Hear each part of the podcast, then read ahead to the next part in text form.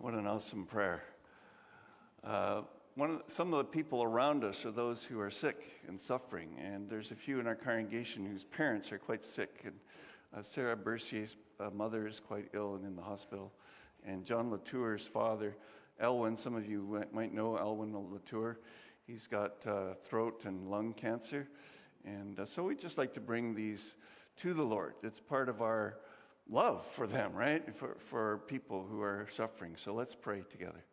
Father, we come before you today, and uh, Father, we just pray for Sarah's mom, Lord. We just ask that you would bring comfort to her and, and also to Sarah and, and the rest of the family, Lord, as they are concerned, and, and especially to her dad, Lord.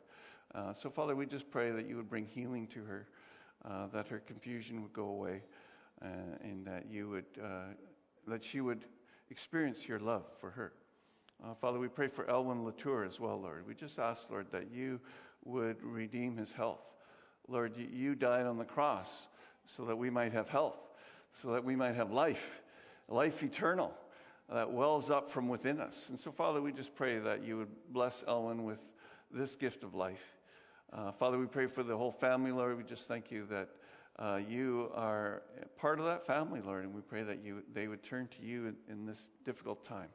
And so, Father, we pray that Elwin wouldn't experience pain and suffering, but that his hope and his eyes would be on you, the, the giver of life. Father, we pray as we open up your word this morning, Lord, that you would open up our hearts to receive the word, Lord. That you would open up our understanding to understand the word, and, and that you would also empower us to give your word to other people, to, uh, to use what we hear today, to use it for the advancement of your kingdom.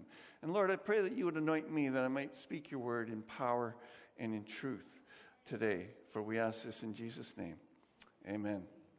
Well, this summer we've been uh, talking about encounters with Jesus. And uh, we've been going through quite a number of them.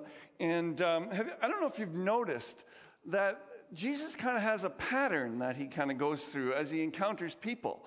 Uh, and the pattern is often that he takes the very circumstances of the encounter and he turns it into a, a discussion that often, often has a sort of a mystical feeling to it. You know, uh, the, the, the woman at the well, you know, he's talking about the water of life and, and this kind of thing. He, and he, he brings this mystery into it and intrigue. And then ultimately, he brings the, the truth of what he's saying to bear on that individual. And what happens is they start looking at themselves. And they start realizing that their life doesn't measure up, but that this one in front of them has the answer to their deepest, darkest secrets, their deepest needs. And so we have uh, kind of a self encounter that Jesus brings about when he encounters someone. And, and so the, the woman at the well, after her encounter with herself, she says this Come see a man who told me everything I ever did. Could this be the Messiah? I mean, she's convicted about the sin in her life. Uh, and then when Zacchaeus has an encounter with himself, what does he say? Look, Lord, here and now I give half of what I own to the poor. This is a conversion experience that this guy experienced. Why? Because he's looking at himself, he realizes that he doesn't measure up. And then the encounter with the, the rich man. But he goes away sad. He's encountering himself. He realizes that he's got riches above his desire for God. And it makes him sad because now he's got to choose between that idol of riches and God Himself. And this is what Jesus does. He kind of shines the light. it's this pattern of bringing this mystery into the conversation uh, so that He could bare their souls. So, this is about as close to a method of personal evangelism as we're going to get with Jesus. It, it, it's, it's not really a method. It's surely spirit led. And if we want to follow in Jesus' footsteps and have a method of sharing a personal evangelism, I would recommend Christ's method. Don't you think that would be a good method? And so basically, Jesus relies on the Holy Spirit every time you see him that he's using some supernatural gift in this process of reaching out to someone. So being in fresh communion with God, Father, God the Son, and God the Holy Spirit is kind of a prerequisite to sharing our faith. Um, so, leaning on the Holy Spirit, use the very circumstances of an encounter with someone to bring in a mysterious aspect to it. And then shine the spotlight on the person and show them that they don't measure up to God in some way and that they need this mysterious person, Jesus Christ. Uh, they need to see who they really are. In our encounter story today, Jesus again masterfully uses this message to reach into a man's heart and I believe save him for all eternity. It's found in, in John chapter 3 if you want to look it up. It's probably the most well known encounter, and I've called this the, the after dark encounter. Sounds kind of mysterious, uh, but most of you know the encounter. With Nicodemus. It's uh, very popular. In fact, the most popular verse in the entire Bible is found in this story, John 3:16. For God so loved the world that He gave His one and only Son, that who should ever whosoever believes in him should not perish, but have everlasting life. Uh, God uses this verse powerfully all across the globe. Millions, probably, possibly billions, have been affected by this verse. Uh, my own journey to salvation and to get to know Jesus Christ was deeply influenced by this verse. My mom shared it with me when I was worried about going to hell and she shared with me this verse that promises eternal life to anyone who believes. Uh, and so our story opens with this clear description of this guy named Nicodemus. I think we got it up on the screen here. There was a man of the Pharisees named Nicodemus, a member of the Jewish ruling council. Um, now, clearly, this guy was quite something. I mean, he had made it to the top. He's, he's a Pharisee, for one thing. This is a very religious person. Um, and he didn't just have friends in high places, he was the guy in high places. You know, he was on the Jewish ruling council. And I love the way John puts this. There was a man of the Pharisees named Nicodemus. What, why didn't John just say there was this Pharisee named Nicodemus? Why does he say of the Pharisees? There's this sense that John is is playing on this idea that this man is part of a bigger community. It's not just that he was a Pharisee, he's with that whole group of people called Pharisees. Um, and uh, the emphasis is not on the indi- individual man, Nicodemus. The emphasis is on him being part of this bigger community, uh, this close knit group of meticulously religious people. You see, the Pharisees were a lot like evangelicals today. See, they believed that the Old Testament, the, the scriptures that they had, was inspired by God, and that they weren't supposed to just follow it letter by letter, but they were supposed to take what was in the scriptures, the, the ideas of the scriptures, and then apply them to their own lives and live by those principles they found in the scriptures. Unlike the Sadducees, which felt like, no, you just need to obey the actual written laws, you don't have to go any further than that, that's it. No, the Pharisees felt it very important to apply the principles found in the scriptures to our lives. Very, very similar to what evangelicals do today. Um, but Nicodemus wasn't just a member of this austere group called the Pharisees.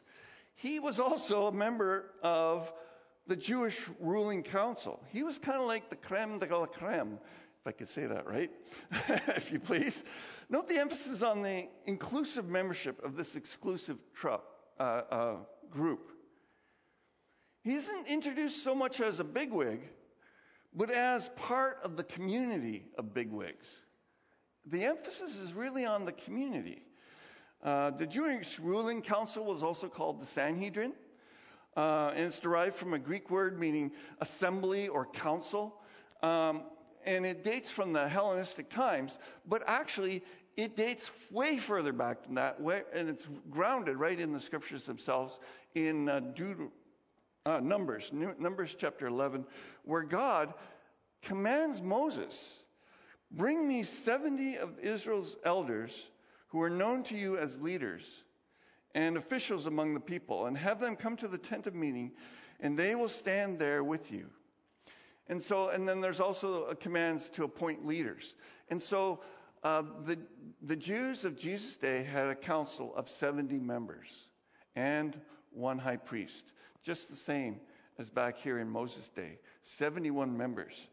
Uh, and so the great Sanhedrin was the Jew, basically the Jewish Supreme Court. Now, the, of course, the Jewish Supreme Court was the Jews at this time were under Roman rule, so they they they had a lot of authority, but they didn't have the final authority over you know who who gets uh, executed and that kind of stuff. Uh, that was the Romans, but they had a lot of authority, and the Romans let them do their religious thing, and so they had a lot of uh, authority. They they met in the temple courts every day, except religious festivals and Sabbath days. Otherwise, they were the ruling party. So the emphasis on him being part of this select group kind of runs through this whole encounter. And if you look in John 3, you'll see uh, that, the, that Nicodemus starts his speech with saying, We, Rabbi, we know that you're from God. Well, who's the we he's referring to? Well, he's referring to those two groups previously mentioned the Pharisees and the ruling council, the Sanhedrin. Um, and he, he includes these groups as part of his remarks. Um, you see, he's all wrapped up in his associations and his status. He's a man of status. And Jesus' response also acknowledges those very people that he's talking about. Um, in verse 11, Jesus responds and he says, Still, you people do not accept our, our testimony. Who's he talking about? He's talking about the Pharisees. They don't accept Christ's testimony. I've spoken to you of earthly things and you do not believe. How will then will you believe if I speak to you of heavenly things?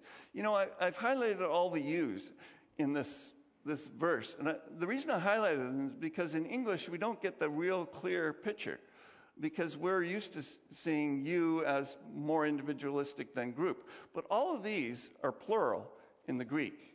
He's talking about when he says you, you, how will you believe when I speak to you of heavenly things? He's talking about the whole group of Pharisees.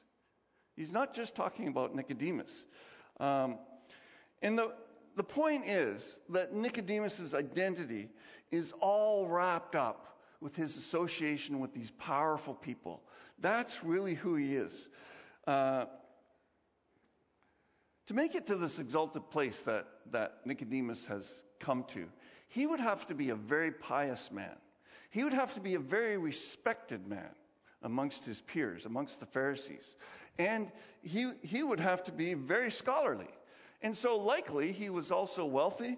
Uh, likely, people looked up to him neighbors would have idolized him. Look at Nicodemus, what a great guy. You know, he's you know leading the, the country. He's he's doing all this cool stuff. He's influential and powerful.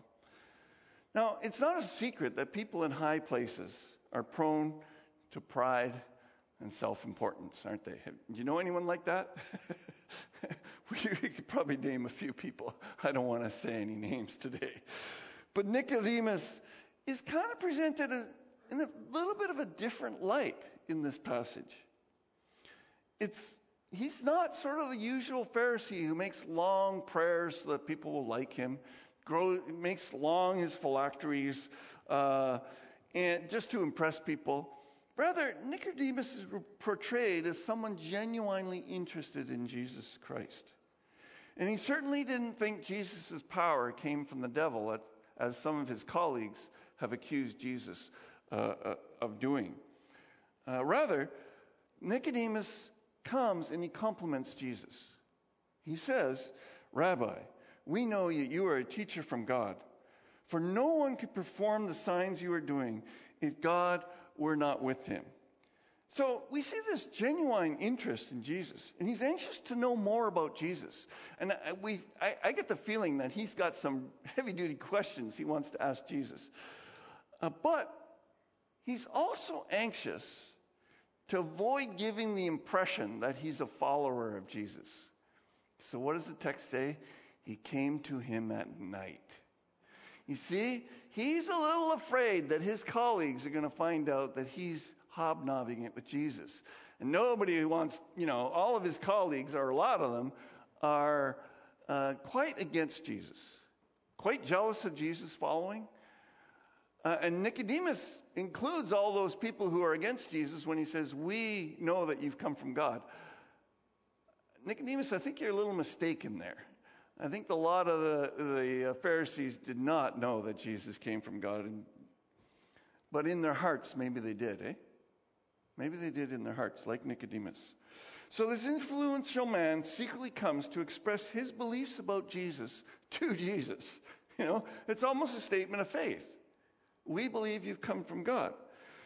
But Jesus, rather than being flattered by this leading rabbi, you know, this very influential man, he recognizes Nicodemus' situation.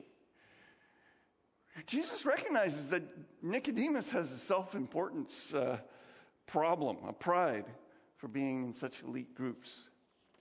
And it's interesting to note that the verse immediately before our story, the verse found in the previous chapter, um, chapter 2, says, Jesus did not, not, did not need man's testimony about man, for he knew what was in a man.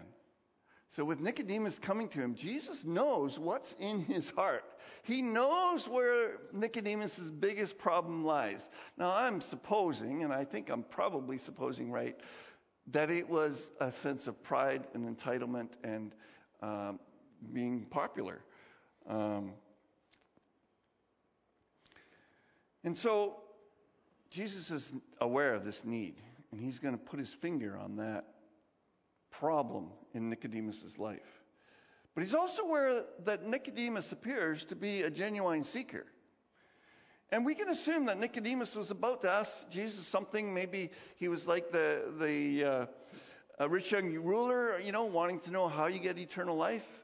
We're not sure. Maybe he was like some of the other Pharisees that wanted to trick Jesus. we're not sure. Uh, give him a tough question. Uh, maybe he was like some of the other uh, Pharisees that, that wanted to, Jesus to enter the discussion of, uh, about theological topics of the day, like what's the greatest commandment in the Bible, this kind of thing. We're not really sure. Uh, but one of the things we can be pretty sure about is that Nicodemus himself was looking for the kingdom of God. This is a, a thing that the Pharisees did. They were looking for the kingdom of God to be established on earth. And it's very possible that Nicodemus was looking to Jesus and wondering, is he going to inaugurate the kingdom of God here on earth? Is this the time of the kingdom? Uh, he was quite sure that he would be able to enjoy the blessings of, his, of the kingdom of, of, God because he himself was a Jew and he was a Pharisee. So he, he was quite sure that his good works, his loving devotion to the Word of God and to the things of God would enter him into that kingdom um, and his loyalty the, to the Pharisee traditions. But as soon as Nicodemus pays this compliment to Jesus, Jesus immediately cuts out from under Nicodemus the very ground of self satisfied observance of the law and says, Well, if you want to enter the kingdom of God, you got to be born again. Nicodemus is a little confused by this particular statement.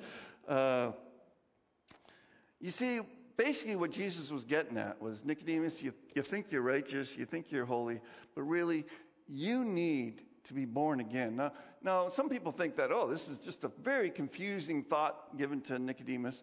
But, you know, in the Jewish tradi- traditions, that Gentiles coming into the Jewish faith were supposed to be uh, made new.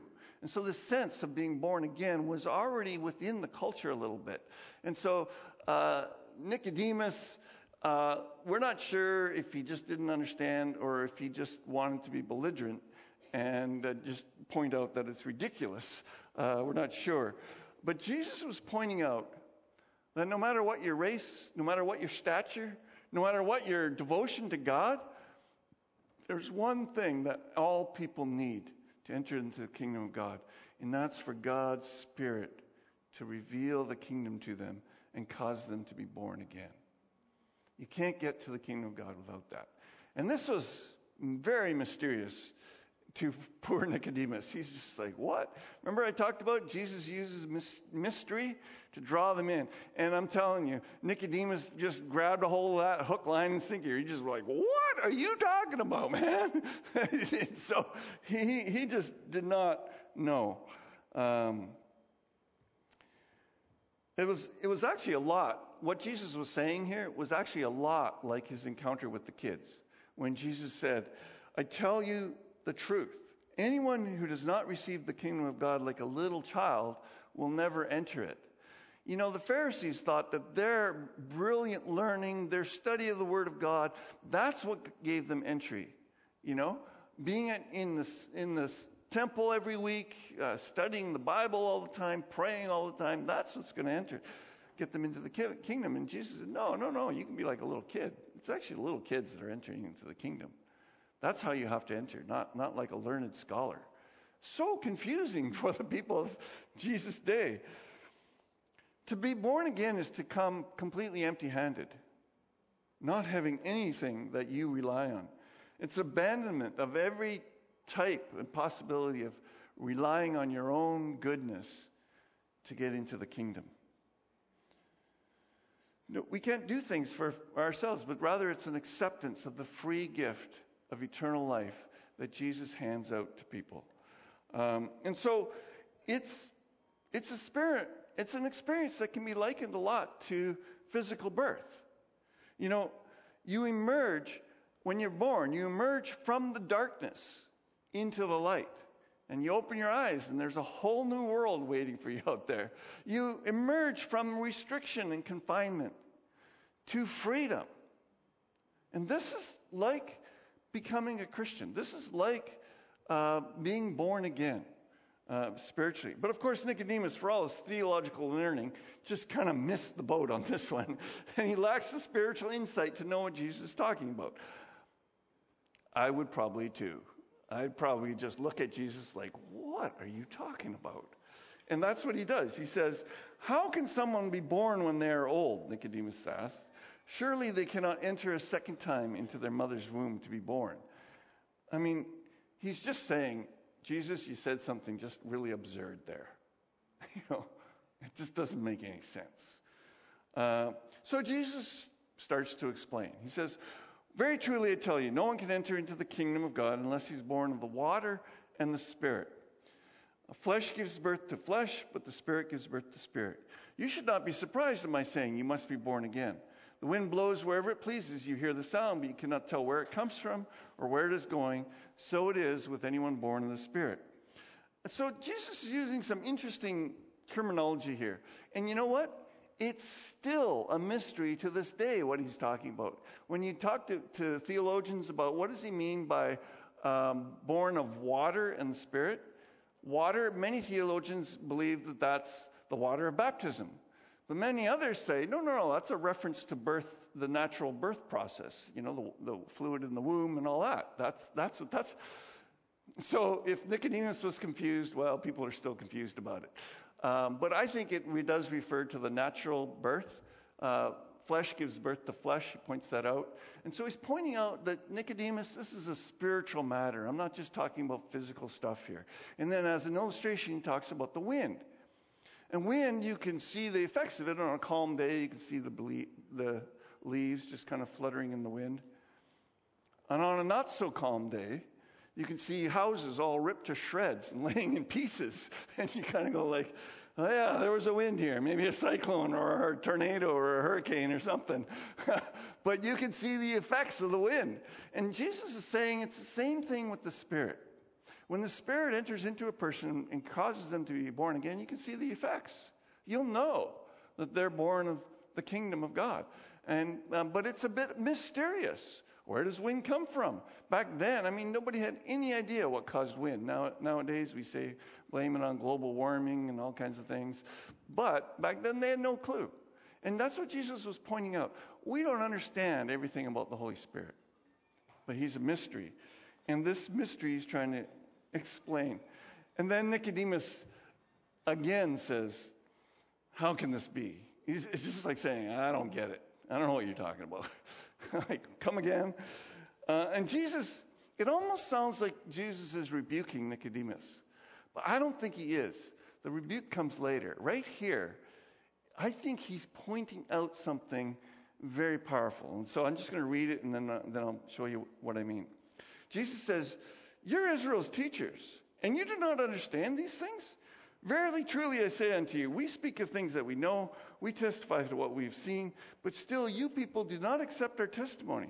I've spoken to you about earthly things, and you do not believe. How then will you believe if I speak of heavenly things? No one has ever gone into heaven except the one who came from heaven, the Son of Man. So, as I said, it's easy to think this, this is a rebuke. But actually, I think this is where Jesus starts to point out Nicodemus's associations. He's starting to say to Nicodemus, Nicodemus, you're with them, not with us. Okay, and I want to point this out. What, look at the next slide. See all the yellow marks? This, these are Jesus saying, I and we, the disciples and me, kind of thing. And all the red marks, that's you guys.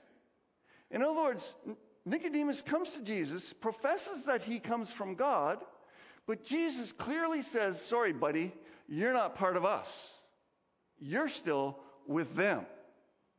And even though he confesses that Jesus came from God, Jesus is very clear. He says, You're not on our side yet. You're still on their side. You see it there? It's pretty clear. Like, it's just like, yeah, we testify these things with, uh, but but you people don't accept our testimony. It's it's pretty clear. Jesus is pointing out to Nicodemus, Nicodemus, you say I came from heaven. You say I came from God. But here you are in the middle of the night, secretly meeting with me. Says you don't want your buddies to find out. You see the problem with this?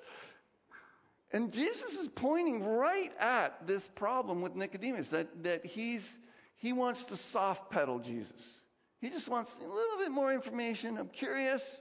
It's perked my interest, but I'm not ready to commit. I mean, I'm with the bigwigs. You're some itinerant, preacher. I, yeah, you do a lot of miracles. It's really got me confused. I'm really like, I, I believe you came from God, but I'm not ready to wreck my life over you. That's essentially what's going on here. Um, and, and, and this kind of reminds me of Jesus' words in other places in the scriptures where Jesus says, uh, Whoever is not with me is against me. And whoever is not against us is for us.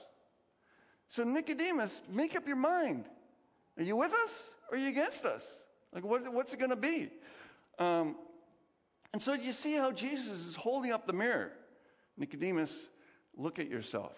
You say I've come from God, but you're here in the middle of the night. You know, look at yourself. Look what you're doing. You're on the. You're not not with us. You're against us. Get it right. Uh, and I, I get this feeling that Nicodemus, at this point, he's still confused. He's like got this question mark on his face. And Jesus decides, okay, well, we'll make it a little clearer. And praise God that he does. Because he gives one of the clearest explanations of the gospel in the entire, in the entire book. And it's just amazing what he says. He says this Just as Moses lifted up the snake in the wilderness, so the Son of Man must be lifted up, that everyone who believes may have eternal life. Now, to us, maybe that statement's not clear. But to Nicodemus, it was like very, very clear. Nicodemus knew, knows his Old Testament forwards, backwards, inside out, everything he knows what Jesus is talking about. Jesus is talking about this event that happened in the wilderness when the children of Israel were wandering around the wilderness and they had sinned and they had disobeyed God and they had grumbled against God and God decided to send venomous snakes among them. And the snakes were biting people and they were dying. And so God comes along and says, Moses, make a bronze snake, stick it on a pole and plant it out there where the Israelites can see it. And whoever looks at that snake that bronze snake on the pole will be healed from their snake bite. They won't die. And so the Israelites started doing it. You know, they got a snake bite and they go and they look at the bronze cloth and the, all of the venom disappears out of their bloodstream. Very strange. It's kind of weird that he would use the very thing that was attacking them to put on the pole. But my friends, this is what Jesus is talking about. The fact is, the Bible says that Jesus became sin for us when he was nailed to the cross. So, in other words, the very thing that, we, that bites us, sin, that leaves us uh, going on our way to hell, really, that very thing is the thing that Jesus becomes for us. He takes all that sin upon himself. And just like it's it's almost like a vaccine, you know, like you, you know when when they when they inject you with the vaccine, what they're really doing is they're they're infecting infecting you with a bit of dormant disease, and that seems to cure you. And so it's the very thing that that you're trying to get away from is the thing that we need. And we need to recognize that, that, that Jesus became sin for us. Now, he didn't do any sin. It's called the, us theologians, we call it the, the law of, um, oh, no, I forgot the word. of, uh, per, per, what is it? yeah, that word. uh, it's not the word I'm looking for, actually. Anyways, it means that imputation. Is that what you were saying? Oh, thank you. Because uh, people were saying two different words at once and I couldn't quite get it. Yes, it is the word imputation. So, in other words, the sin be, was imputed to Christ. And those who believe in Christ, the righteousness of Christ is imputed back to them. Imputed means it's, it's given to you even though it's not part of you. It's just, it's, it's a theological term that we use. So Christ became sin for us, died on the cross. And then um, the most powerful verse in all the scriptures, really. Um, it's a direct setup for Christ's infamous verse. For God so loved the world that he gave his one and only begotten Son, that whoever believes in him should not perish, but have everlasting life. Pretty popular verse. Uh, I mean, we all love this promise of eternal life, right? uh, that's found in Jesus Christ.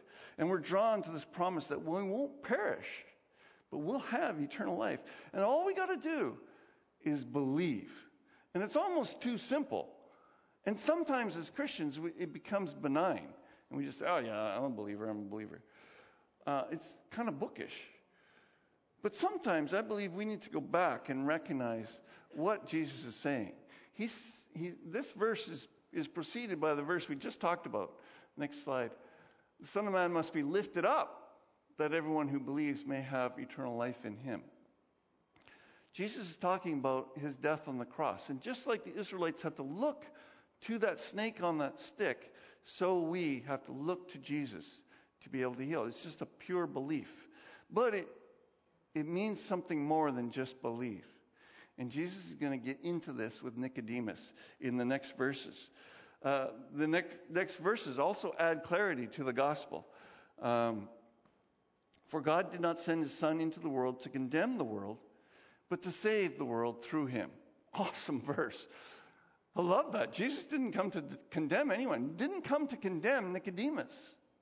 He came to save Nicodemus. Uh, whoever believes in him is not condemned. But whoever does not believe stands condemned already because they've not believed in the name of the, the one of, of God's one and only Son.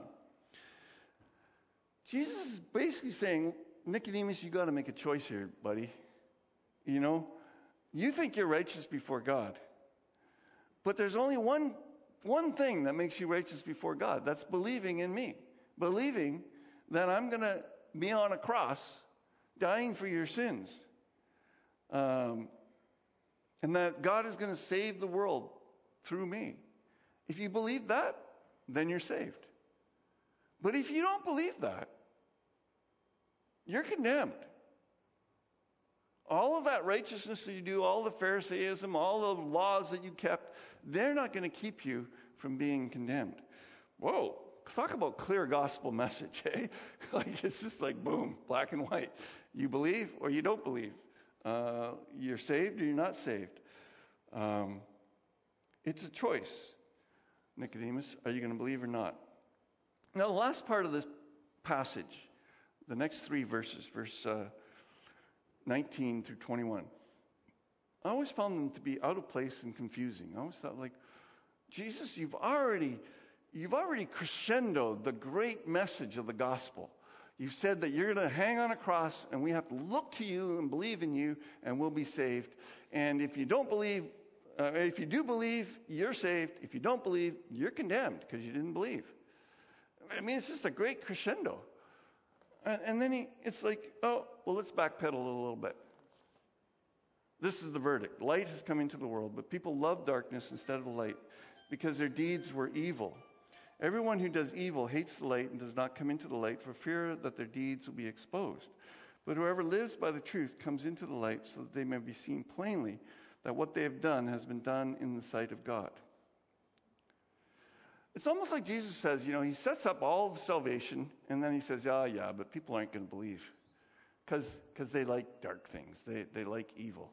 So they're just not going to do it. And I always thought, like, why do you say this, Jesus? Now I realize, as I look through this passage and studied it this week, I realize what Jesus is doing, he's doing what he did with all the other people that he had encounters with. He's using the very um, nature of the encounter to point out the problem. He's use, using the darkness that, that Nicodemus has come under. He's like this, this, this isn't connected to other people. This is connected to Nicodemus. And, and it's at night. it's so easy to forget that part. And it is in the darkness that he's come to Jesus. And Jesus says these words to him. And he's, he's like putting his finger right on Nicodemus's heart. What are you doing here, Nicodemus? Why in the dark? Don't you realize that all kinds of evil things happen in the dark? It's not in the light. In other words, what he's saying to Nicodemus is, dude, you're so concerned about your standing in society that you have to you have to you know be quiet about your wanting a relationship with me. That's backwards, my friend. That's upside down. It's either you want a relationship with me and that's the most important relationship you got, or nothing. There's no hide, hide, uh, you know, shyness about this. One or the other. Um, you know, to illustrate this verse. So can we leave it up there just for a minute? Um, my son went to college uh, in uh, York University, and he was living with uh, six other guys in this dorm, uh, or this house basically, just close to the university. Six others or eight other guys, I'm not sure. There's a lot of guys in this apartment, right? And, you know, guys, first time away from home, they're not particularly clean. And, uh, anyways, one night, Jason is like, he's studying late, and everybody's asleep, and it's dark. The whole apartment's dark except for in his room. And uh, and he decides I want I'm going to go grab something out of the fridge. And he walks into the kitchen, flicks on the light, and there is movement in the whole room. Like the whole room seems to be vanishing into the crevices. you know what it is, of course, right? Cockroaches. And they're just like and he's like, ah, what's going on? You know, he's freaking out, and he uh, and the, you know this happens night after night, and he starts like contacting the landlord and trying to get his roommates to clean up and all this kind of stuff. But this is kind of like what Jesus is talking about here, right? The deeds of darkness love the darkness, and they run away from the light. And you know, when Jesus comes along, he's the light. And the immediate reaction that a lot of people have is, oh my goodness, he's going to see how evil I am. He's going to find out the deep, dark recesses of my life. And they scurry away like cockroaches. They just, ah, I'm getting out of here. The light has come. And Jesus, and they don't realize that Jesus wants to comfort. You know, I, am sure that Jason didn't want to comfort the cockroaches. Don't take the illustration too far. but they don't realize that Jesus has come to, to save us to not condemn us, to bring us into the light, to give us freedom, to give us new birth, to give us new life. They think, oh, I want, I, he's just going to pour judgment on me for doing bad, for, for being the way I am. You know, I can't help it being this way. And I, I sin and I got lust in my life and I got this problem and that problem in my life. And I, you know, and he's going to bring judgment. And he's, no, that's not why I came. I came to die for your sins so that you could bring, find freedom and have a relationship with God. So, how did this end? Well, you know what? We're never told what, what Nicodemus decided or how he responded. The, the, the story just ends. But we have some clues, some really interesting clues. You see, this one time Jesus was teaching in the temple, and the chief priests the of the Sanhedrin, they, they are like, uh, let's go arrest Jesus. And so they send soldiers out from the, their number to go arrest him. And the soldiers start listening to what Jesus has to say. And they're like overwhelmed. They're just like, oh, whoa. And they go back to the Sanhedrin and they say, Where's Jesus? And they're like, No one ever spoke like this man. And the Sanhedrin are in uproar and they're just like, What? Have you become uh, uh, followers of this Galilean? Are you kidding us? Don't you, you know, you guys know nothing. We are the, we are the keepers of the law. We know that this man's not from God. And guess who speaks up? Nicodemus. He says, Is it right for our law to condemn a man before he's had a trial? And this is the first inkling that Nicodemus heard what Jesus was saying, that he got what Jesus was saying, that he had to start standing up for the truth amongst his friends, amongst his peers, amongst the ones that are going to ridicule him. And ridicule them they did. They immediately responded, Are you kidding me? Have you become a follower of this Galilean? Check the scriptures and see no prophet comes from Galilee. I mean, they just heaped it on him. Well, there's another clue in later on in chapter 19 of John. When Joseph of Arimathea, the rich guy, he comes to collect Christ's body and carry it away, it says that, um, that Nicodemus was also there. He's the one that supplied the 75 pounds of spices and myrrh to wrap Jesus up in.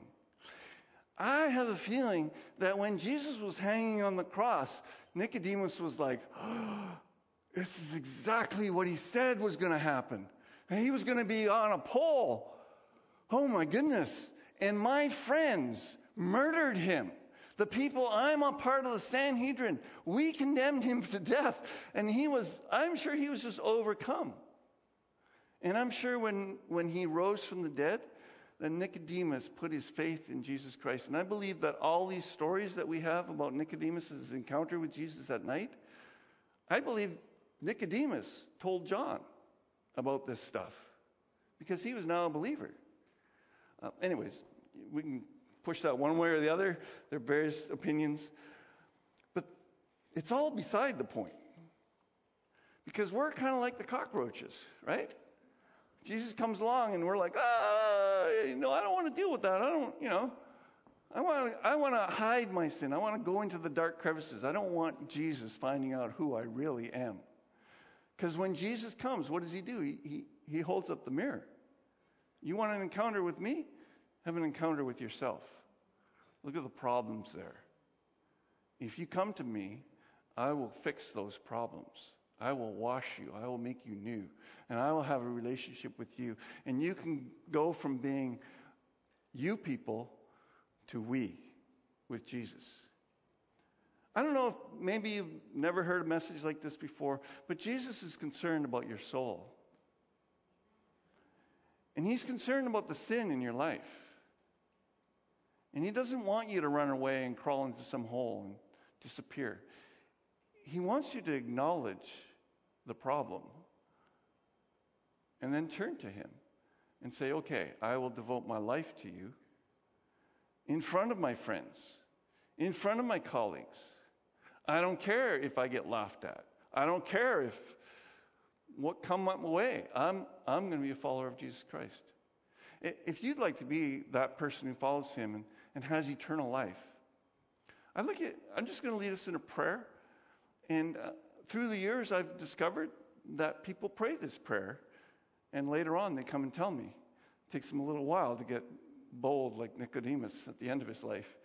I don't know if Nicodemus had, was surrounded by the other Pharisees when he was wrapping up Christ's body and taking it to the tomb. It's like he shed that, that worry. He just wanted to do what was right. You can do what's right today and ask Christ into your heart. Confess that you're a sinner and ask Him to come and be with you forever.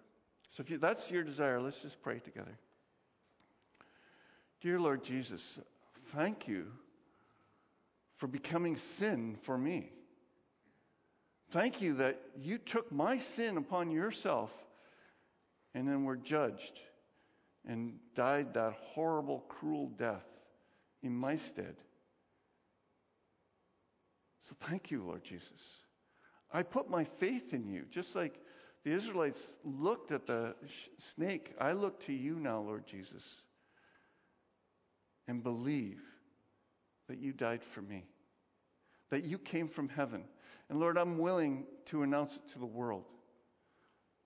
I don't want to make, keep it my little secret. I want to live for you from now on. And so I ask, Lord Jesus, that you would come into my heart, wash away all that is evil, cleanse me of all that, and make me new. Lord, I pray that you would put your spirit in me so that you would help me become that new person I want to be. I want to be that new person for you who acknowledges you before people who's willing to be mocked and ridiculed. Lord, I want that to be me. So I pray that you would come into me by your Holy Spirit. In the name of Jesus Christ, I pray. Amen. If you truly believe that, Jesus has come into your heart. You might not feel any different right now, or maybe you will. I don't know. A lot of people feel a massive difference. Other people, nothing. Until later, they find out, oh, God's working in me. Uh, but I, I want to encourage you, if you did that today, if you prayed that prayer in your heart, tell someone that you know is a Christian. Don't keep it hidden there. you know, don't be like Nicodemus. You need to make that step from one side to the other and say, I'm with Jesus now. I've asked him into my heart. Worship team, come and lead us in our final song.